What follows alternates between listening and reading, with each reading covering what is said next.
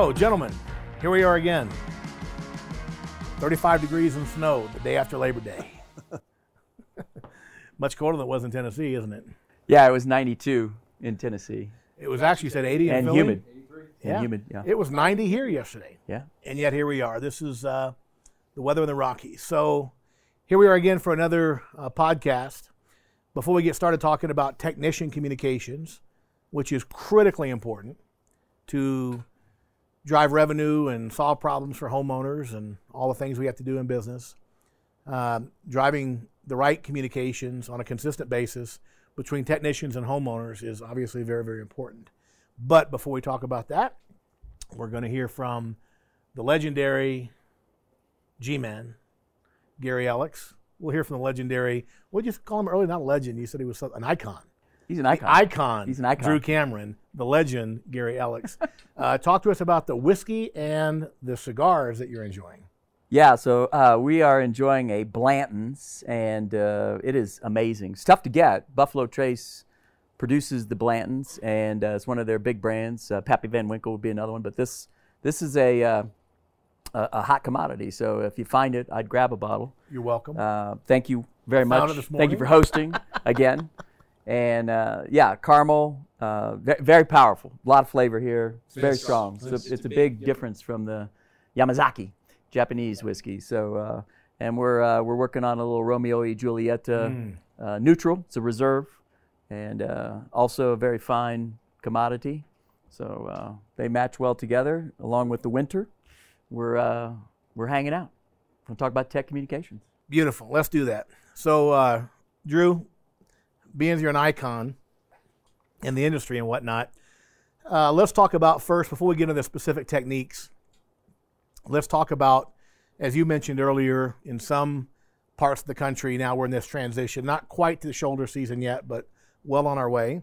It's obvious in Colorado with 40 degree weather, 35 degree weather. Let's talk about the importance in terms of a business's sustainability to be able to afford to pay your bills when summer's over. How important the technicians' communications are to that whole, you know, concept, that whole idea. They're vital. I mean, the, uh, the, you know, they're everything. I mean, once you get to the house, you get a technician in the door. Uh, you know, the technician's ability to communicate, I think, truly defines what that experience is going to be for that customer. You know, good, bad, or indifferent. And because it's not about just fixing the problem, the, you know, the thing that maybe you perceivably got called out there for, but it's also about fixing the person, the people, right, the homeowners, and making sure that they you know, they feel good about you know whatever they're going to spend. It's never about in life. We were talking about in an earlier episode about obviously you know Gary's watch, right? It's not about what you spend for the watch. It's about how you feel about what you spend. We spend. should probably show that watch in case they didn't see the previous Right. episode. Bam. yeah, or your G wagon, as we talked about in another episode. Bam. Apparently, I have no assets that we need to talk about. You mean so- my, you mean my G wagon? You got hair. Your G wagon, right? I got the hair. You got the hair. I You the can't hair. replace that. Well, I mean, we could, but it wouldn't look right. but the it's not about what you pay for it's about how you feel about what you pay for something it always is right and and so a homeowner you know getting a technician out to a house to to solve a problem fix a situation um, sometimes we- know customers i mean in our in our viewers have customers where the customer probably didn't spend a heck of a lot of money probably let's say less than $200 and still was not satisfied, still was upset by the level of service that they perceived that they got. And then you have other customers on the other end of the spectrum that spent several hundreds more, if not thousands more, on repairs, not saying all the way to a replacement, but on repairs, and felt like they got a great deal. So it's never about what you spend, it's about how you feel about what you spend. And that technician communication is vital to making sure that a customer feels good about what they spend. When they call you out there, you know, they call you out there for one thing and one thing only. They call you out there for information. They want customers want good information to make good decisions. And if you give them good information to make good decisions, then they feel empowered to make good decisions, even if that means spending a little bit of money or a lot of money.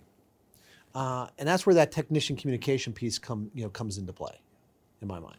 Gary, comment a little bit on how important the revenue that comes from those technician visits. How important is that revenue in surviving in September, October, maybe November? Well, without revenue, you don't really have uh, much to survive on. So the average ticket, obviously, is something that you want to track as a KPI. That's important to us. Uh, that could be maintenance, but that's also a demand service call. You're not going to have as many crisis demand service calls. So that's why maintenance becomes such an important part of the strategy for a business. Um, before we go too deep into that rabbit hole, I want to make one comment on something I think you brought up. Uh, so the, the technician, I think, represents the brand of the company. So obviously, you know, you go to the website, you call the call center, all, all that's touching, but not, the customer is unhappy. Nobody gets up in the morning and wants their capacitor, their contactor, their compressor to fail.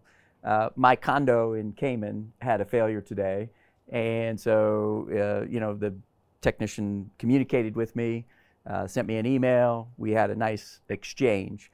So th- the representation of that communication is a brand experience if the technician does a good job at that, I feel pretty good about that. So I want to talk about a concept called empathy.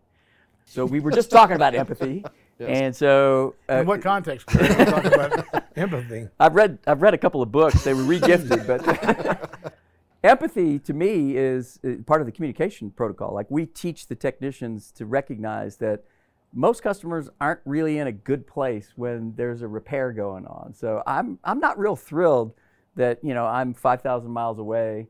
You know I've got an expensive property. The air conditioner's down. It's 88 degrees. I, am I'm, I'm already in a place where I'm not very happy about that. So the technician empathy and the ability to communicate and to and to engage with me in a constructive manner is something that we can teach. And so I think that's you know so if you want revenue and you want customers to give you their money, it's best to train the technicians to be able to communicate, have good empathy engage with me, make me feel good about the brand. And I'm willing to, you know, satisfactorily give you my money at that point. I'm not, you know, in other words, if that experience goes poorly, let's say he does a bad job today, doesn't do an effective job at communicating with me, doesn't explain my options, doesn't tell me what's going on, then I'm, I'm defensive. And I think what we need to make sure that the technicians realize is every single experience that a client has with you is personal to them even though it might be your eighth call of the day or it might be Friday and you might have run 25 or 30 or 50 calls this week, that customer is a unique experience for them. And they, and they deserve our empathy. They deserve our ability to communicate. So we got to do a good job of teaching the technicians about the idea of going slow, making sure they understand that if, if today is your day, that I'm going to connect with you and I'm going to I'm going to make sure you understand what's going on. So revenue per ticket is huge. How you get your revenue per ticket up is you have your prices set correctly. But if your deliverable isn't good, you're, you're not going to have a repeat customer. So it, it's one thing to say your prices are high, but you have to deliver on the value behind that. And that's, that's brand experience. So there's kind of three things, uh, maybe three priorities or three things to accomplish on a maintenance service call. It's not a demand call. Uh, number one, you know, representing the brand, building the brand value. Number two, of course, solving the homeowner's problems. And number three, only after those two are met, driving revenue. Is that fair? That's very fair. Okay.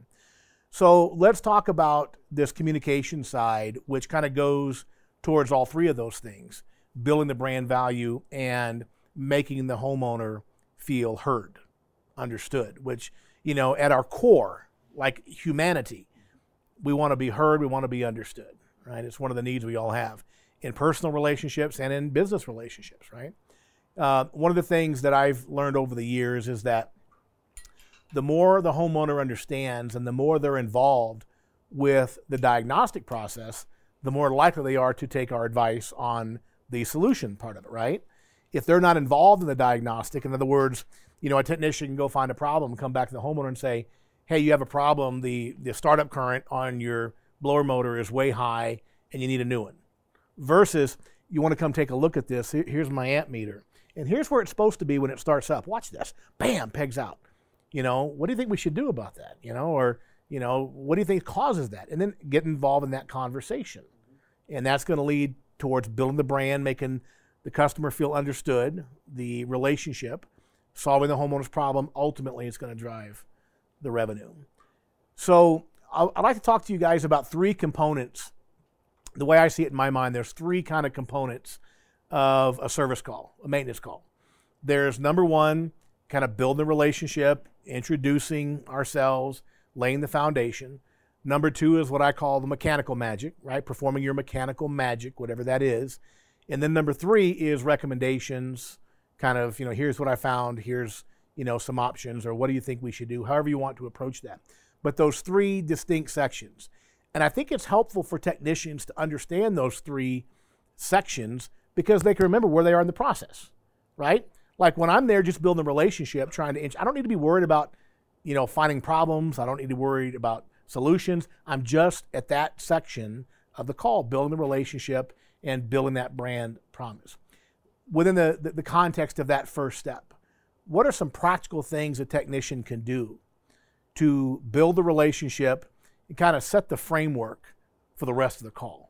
Drew, you want to kick that conversation off? Yeah, sure. that first part, like you're talking about, you know, building the relationship, or I like to call building the position of trust, right?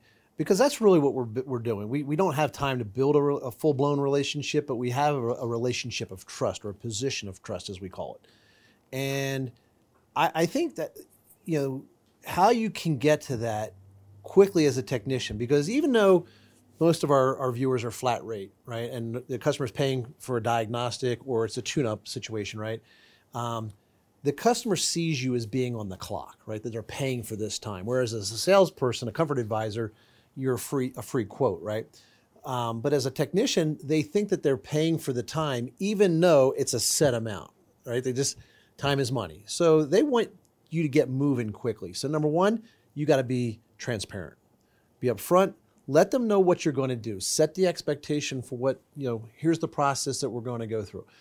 Uh, you know first thing i want to find out is what brought me here to today. Obviously something was you know something was functioning and then it wasn't. So walk me you know walk me up to today and then i can tell you what i'm going to go do you know from this moment forward to you know diagnose or maintain depending on what i'm called out there to do right? And so transparency is is critical. You touched on something a little bit earlier not just transparency from my words, but also transparency from, hey, if, if you want to come watch and understand what's going on. And I like to invite customers from a third party perspective. A lot of people I go out to visit with, like yourself, they want to know a little bit what, about what's going on with their system and understand, you know, maybe what you know has caused the issue to today. So if you want to come and watch uh, and kind of look over my shoulder, I can explain to you what I'm doing, why I'm doing it, maybe let you see a little bit about you know the, the inner workings of your system, so you can kind of better understand what led us to the, you know, today's situation, but also what could have possibly you know, prevented it or what could also prevent other future issues, maybe with other components within the system. So invite them and be you know, completely transparent, not only with your words, but also with your actions. And I think that's, that's critical, is just invite them into the process, engagement. I love that term you use, transparency. And I, I was just thinking, because you're 100% correct, obviously. He's an icon. Um, the icon. The icon. The icon of the industry. You know, the transparency is so important because the homeowner, despite the fact it's a $119 tune up or whatever it is, and like you say, it's a set rate, whether the guy's there for 30 minutes or three hours. But even though the homeowner knows that, what you're saying, they don't know it in their heart, they're not feeling that. And when you say transparency, it makes me think you know, how important it is for maybe the technician to remind the homeowner of that fact that they already know intellectually. You know, Mr. and Mrs. Homeowner, depending what I find, it could take me a half an hour, it could take me three hours, but I just want to reassure you that you know the fee that you're paying for the is it's not going to be any more than that, regardless of how long it takes me to to figure out what's going on. Would you agree with that general? However, you would communicate that with the general idea does that go along with your transparency you're talking about? Transparency, obviously, yes. This level of service that you're going to get, as well as what we, you know, some people call it flat rate, straightforward, upfront pricing, whatever you want to call it, guaranteed pricing. Yes, you're letting them know that this is covered, and then depending on if I find something, I'll let you know what all my findings are and what the options are to address that. Right. So we'll. Sh- you talked about making recommendations. I like to use the term sharing findings and options with customers. I'll let you know everything from the band aid fix, right, which will get you by, you know, to the goodbye, which is going to get you an extended, you know, uh, you know, level of service in the machine, you know, long term or, um, or maybe even all the way up to the replacement, right? And so, a lot of companies, that's what they look at. They look at a repair, a rejuvenation, a renovation, um, you know, or a replacement, right? So it's like, you know, so you go from replacement at the top, rejuvenation is sec- second, re- renovation is third, and repair would be the, the band aid fix, right? So the repair is usually just the contactor, right? And then the rejuvenation might be the contactor and the capacitor, because you know if the contactor goes, the capacitor is likely to go, right? And you throw some maintenance in with that, and you give some extended warranty on top of that. Then the rejuvenation would be let's replace all the electrical components within the electrical you know, circuit, right? Circuit boards, everything, wiring harnesses, because you're only as good as your weakest link. And I'm going to put lifetime warranties in some companies, five years parts and labor in other companies, as well as include a couple years worth of maintenance, so forth and so on. And then your your last option, your top option, obviously would be to consider replacement. And that might be a technician doing that, or you might flip that over to a comfort advisor.